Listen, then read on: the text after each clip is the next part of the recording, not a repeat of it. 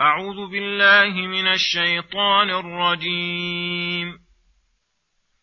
وقال الملك ائتوني به فلما جاءه الرسول قال ارجع إلى ربك فاسأله ما بال النسوة اللاتي قطعن أيديهن. إن ربي بكيدهن عليم قال ما خطبكن إذ راوتن يوسف عن نفسه قلن حاش لله ما علمنا عليه من سوء قالت امرأة العزيز الآن حصحص الحق أنا راودته عن نفسه وإنه لمن الصادقين. ذلك ليعلم أني لم أخنه بالغيب. وان الله لا يهدي كيد الخائنين وما ابرئ نفسي ان النفس لاماره بالسوء الا ما رحم ربي ان ربي غفور رحيم وقال الملك ائتوني به استخلصه لنفسي فلما كلمه قال انك اليوم لدينا مكين امين قال اجعلني على خزائن الأرض إني حفيظ عليم. وكذلك مكنا ليوسف في الأرض يتبوأ منها حيث يشاء. نصيب برحمتنا من نشاء. ولا نضيع أجر المحسنين ولاجر الآخرة خير للذين آمنوا وكانوا يتقون. بسم الله الرحمن الرحيم. السلام عليكم ورحمة الله وبركاته. يقول الله سبحانه فقال الملك ائتوني به فلما جاءه الرسول قال ارجع إلى ربك فاسأله ما بال النسوة اللاتي قطعن أيديهن إن ربي بكيدهن عليم. قال ما خطبكن إذ راوتن يوسف عن نفسه؟ قلن حاش لله ما علمنا عليه من سوء. قالت امرأة العزيز الآن حصحص الحق.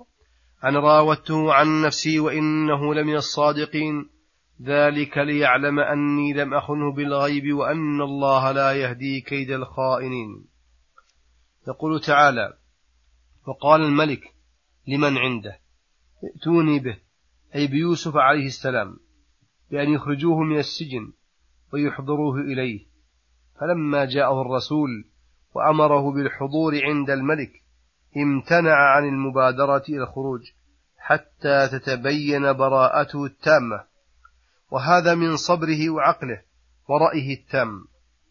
وحينئذ قال للرسول ارجع إلى ربك يعني به الملك. فاسأله ما بال النسوة اللاتي قطعن أيديهن. أي اسأله ما شأنهن وقصتهن فإن أمرهن ظاهر متضح. إن ربي بكيدهن عليم. فأحضرهن الملك وقال ما خطبكن؟ أي شأنكن؟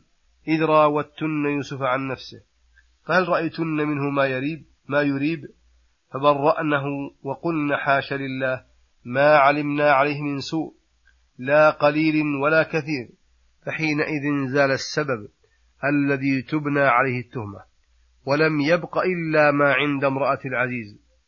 قالت امرأة العزيز الآن حصحص الحق أي تمحص وتبين بعدما كنا ندخل عليه من السوء والتهمة ما أوجب له السجن أنا راودته عن نفسه وإنه لمن الصادقين.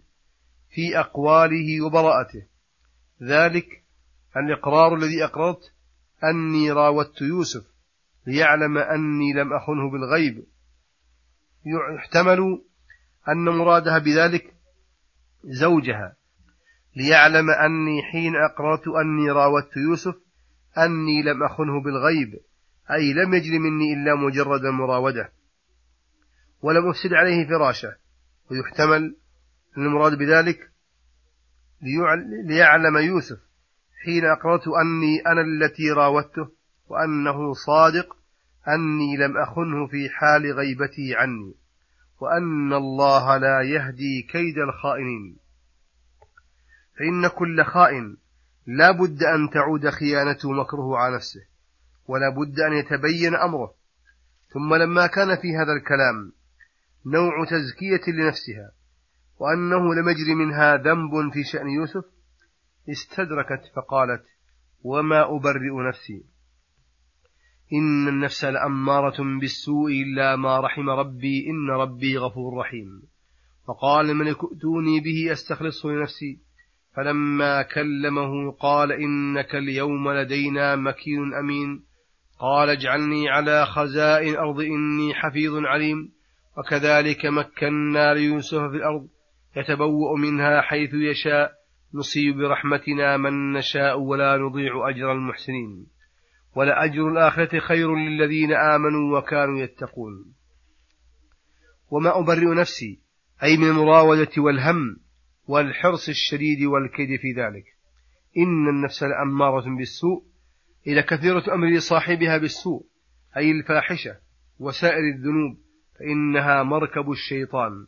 ومنها يدخل على الإنسان إلا ما رحم ربي. فنجاه من نفسه الأمارة حتى صارت نفسه مطمئنة إلى ربها منقادة لداعي الهدى متعاصية عن داعي الردى.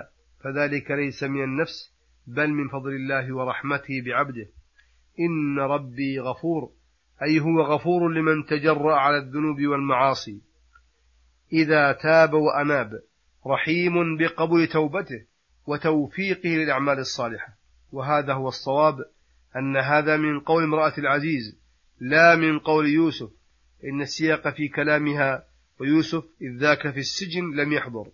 فلما تحقق الملك والناس براءة يوسف التامة أرسل إليه الملك وقال ائتوني به أستخلصه لنفسي. أي أجعله من خلصائي ومقربا لدي. فأتوه به مكرما محترما فلما كلمه أعجبه كلامه وزاد موقعه عنده فقال له إنك اليوم لدينا أي عندنا مكين أمين أي متمكن أمين على الأسرار قال يوسف طلبا للمصلحة العامة اجعلني على خزائن الأرض أي على خزائن جبايات أرض وغلالها وكيلا حافظا مدبرا إني حفيظ عليم أي حفيظ للذي أتولاه. فلا يضيع منه شيء في غير محله وضابط للداخل والخارج عليم بكيفية التدبير والإعطاء والمنع والتصرف في جميع أنواع التصرفات. وليس ذلك حرصا من يوسف على الولاية وإنما هربة منه في النفع العام. فقد عرف من نفسه من الكفاية والأمانة والحفظ ما لم يكونوا يعرفونه. فلذلك طلب من الملك أن يجعله على خزائن الأرض فجعله الملك على خزائن الأرض وولاه إياها.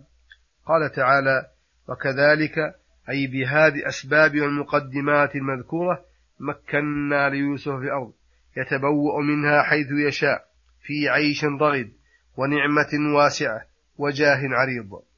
نصيب برحمتنا من نشاء أي هذا من رحمة الله بيوسف التي أصابه بها وقدرها له وليست مقصورة على نعمة الدنيا. ولا نضيع أجر المحسنين ويوسف عليه السلام من سادات المحسنين.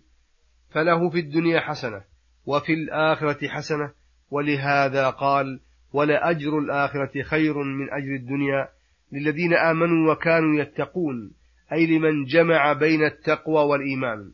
فبالتقوى تترك الأمور المحرمة من كبائر الذنوب وصغائرها وبالإيمان التام يحصل تصديق القلب بما أمر الله بالتصديق به وتتبعه أعمال القلوب وأعمال الجوارح من الواجبات والمستحبات وصلى الله وسلم على نبينا محمد وعلى آله وصحبه أجمعين.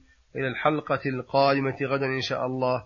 السلام عليكم ورحمة الله وبركاته.